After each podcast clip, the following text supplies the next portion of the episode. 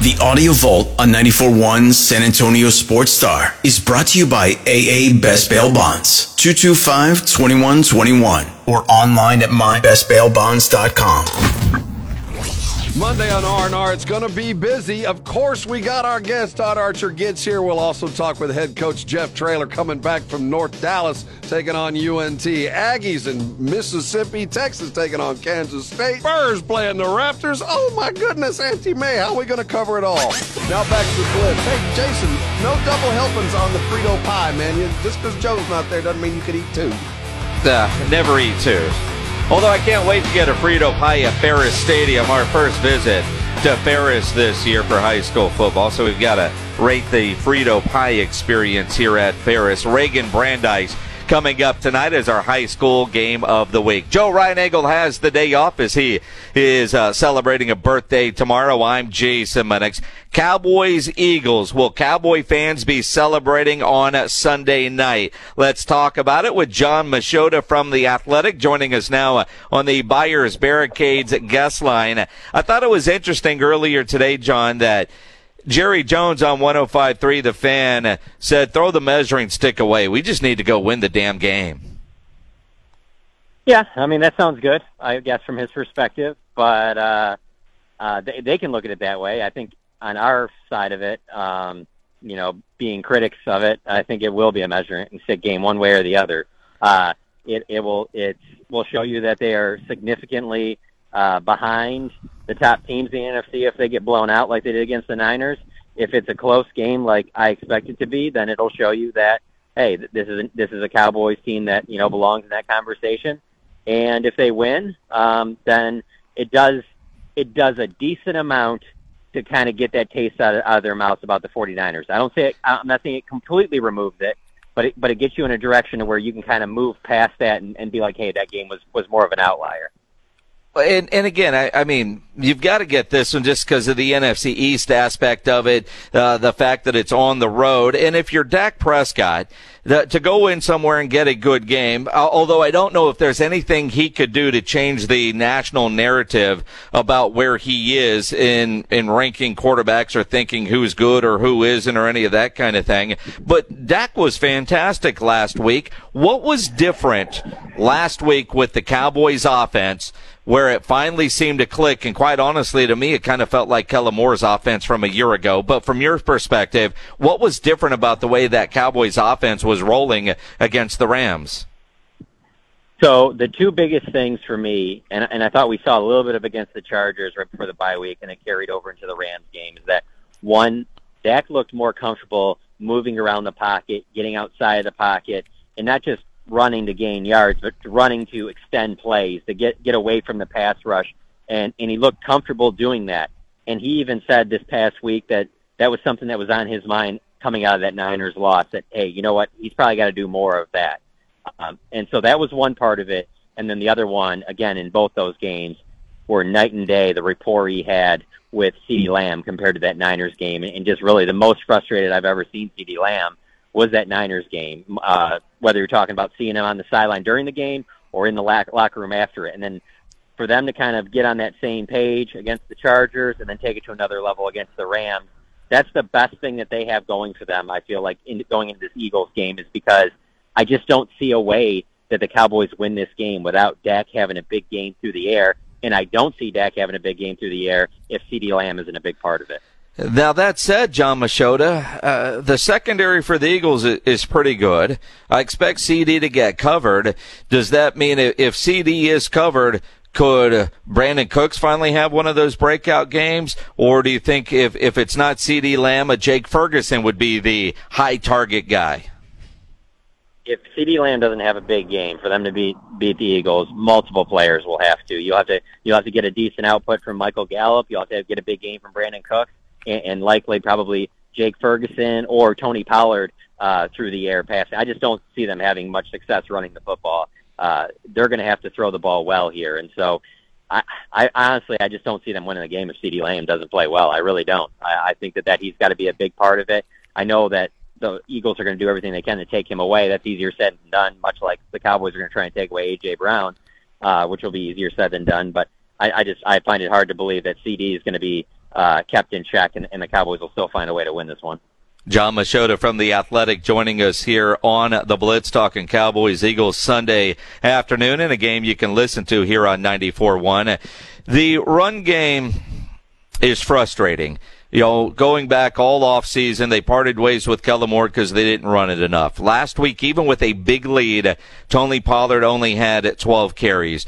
This morning, Mike McCarthy said on our morning show with Rob and Rudy, R and R in the morning, that the run game, the offensive line blocking schemes, they're still not all on the same page, which this deep in the season, I have a problem with that. But w- Why not give him more touches last week? Because like you said, it's going to be hard to run against Philadelphia. What do you think the main issue is with the lack of production from the running backs?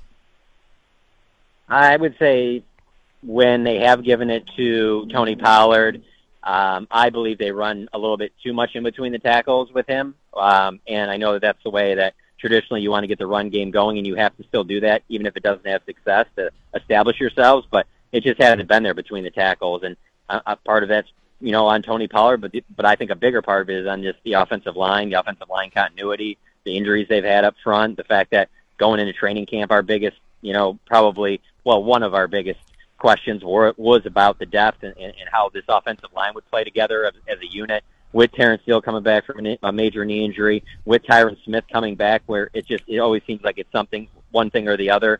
Uh, so the continuity with the offensive line is one, but two, I don't know that this, the running in between the tackles is, and when I say that, I mean fifteen, twenty times a game. That just isn't the best situation for Tony Pollard. I think Tony Pollard's at his best when you get him out on the perimeter, you get him out in space, and there just hasn't been a lot of space for him, and I find it very hard to believe that he's going to find that space Uh, at Lincoln Financial Field on Sunday afternoon. Yeah, and you are so spot on with that. I, I agree. And it's, it's it's like you just look at it and say, what are they doing? Now, with the with the change they made with their their blocking schemes, oh, especially because Mike McCarthy said this morning, you know, the last three weeks the running back production has dropped significantly, but three weeks ago we had the five best offensive linemen that the Cowboys have starting for the first time together. So it's like, so you get your five best and now you're seeing a decline in production. If whatever they did to change their scheme this deep in the season is still having issues, is there a problem there with the coaching, the teaching, uh, with, with whatever it is they're trying to do in the trenches?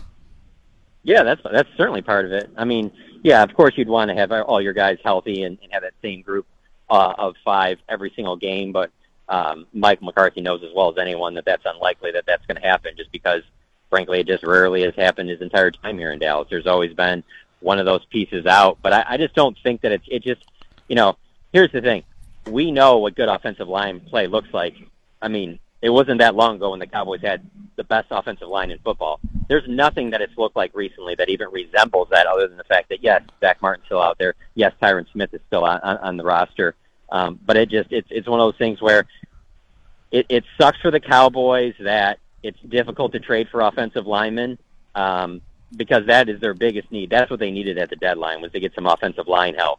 And, you know, I asked Jerry Jones about that right after the game, uh, after they beat the Rams, and he said, well, And, and good luck when you're looking for offensive line depth, because every team in the league's looking for that. So that makes it difficult, and, and, and that's why I've been saying, I know you're not supposed to look this far ahead to the draft and already predict first round, but I feel very comfortable predicting that their first round pick will be an offensive lineman, because uh, that that's that's a, to me right now is the number one issue personnel wise on this team.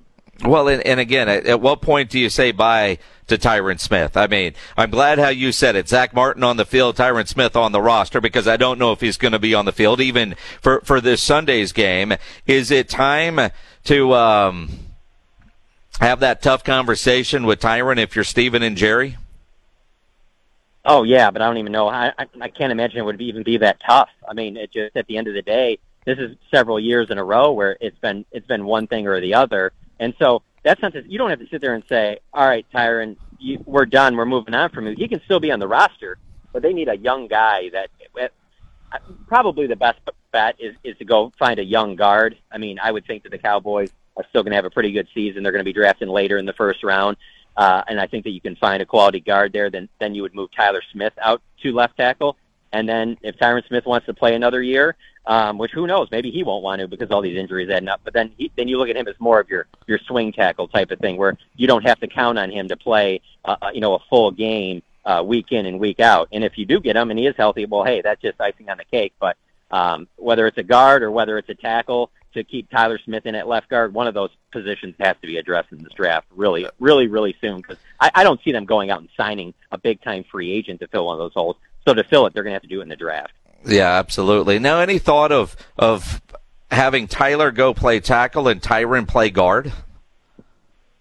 I don't think they they would do that. I think that they would. I think it, it if Tyron Smith is healthy, he is their left tackle, and that's where they want to keep him at. I think the only other position you'd see him at would be as if Terrence Steele was to go down, then they would have Tyron Smith play right tackle. But I do not see them going with, with him at guard at all. I think that if if, it, if that was the case, I think they would rather put Chuma Edoga in there. I think they'd rather uh, put uh, T J Bass in there. Um, I, I just I don't I don't think that they would they would want to do that with Tyron. And speaking of uh, Chuma, uh, the ankle uh, leg injury listed as questionable for the game. So is Tyron. Uh, what's your what's your gut telling you on the availability of those two on the offensive line?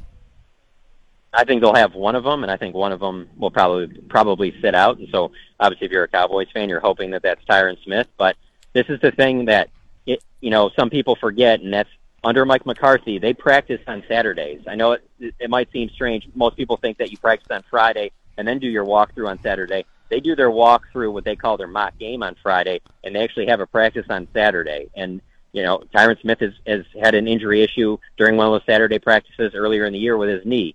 And so he's got to make it through this practice tomorrow for them to know, hey, this, this finger neck issue thing is, is, is, you know, in a, in a spot where, hey, he can't uh, further injure it and he can play in this game on Sunday. So I don't think that Mike McCarthy right now knows one hundred percent if Tyron Smith is going to play or Chuma Edoga is going to play on Sunday. And to be honest with you, that's, that's got to be a pretty scary spot for him.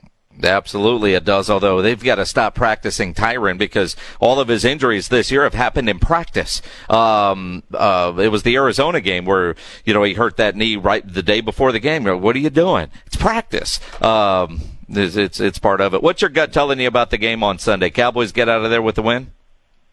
I don't think so. I, I and I've main, I've maintained my, my belief all season long has been, and, uh, and it will stay this way. I think that the Cowboys lose in Philly, but they beat Philly uh, when they come to Dallas. I, I just, I, but the best way I can sum it up, I think Jalen Hurts has to be good for the Eagles to win. I think Dak Prescott has to be great for the Cowboys to win.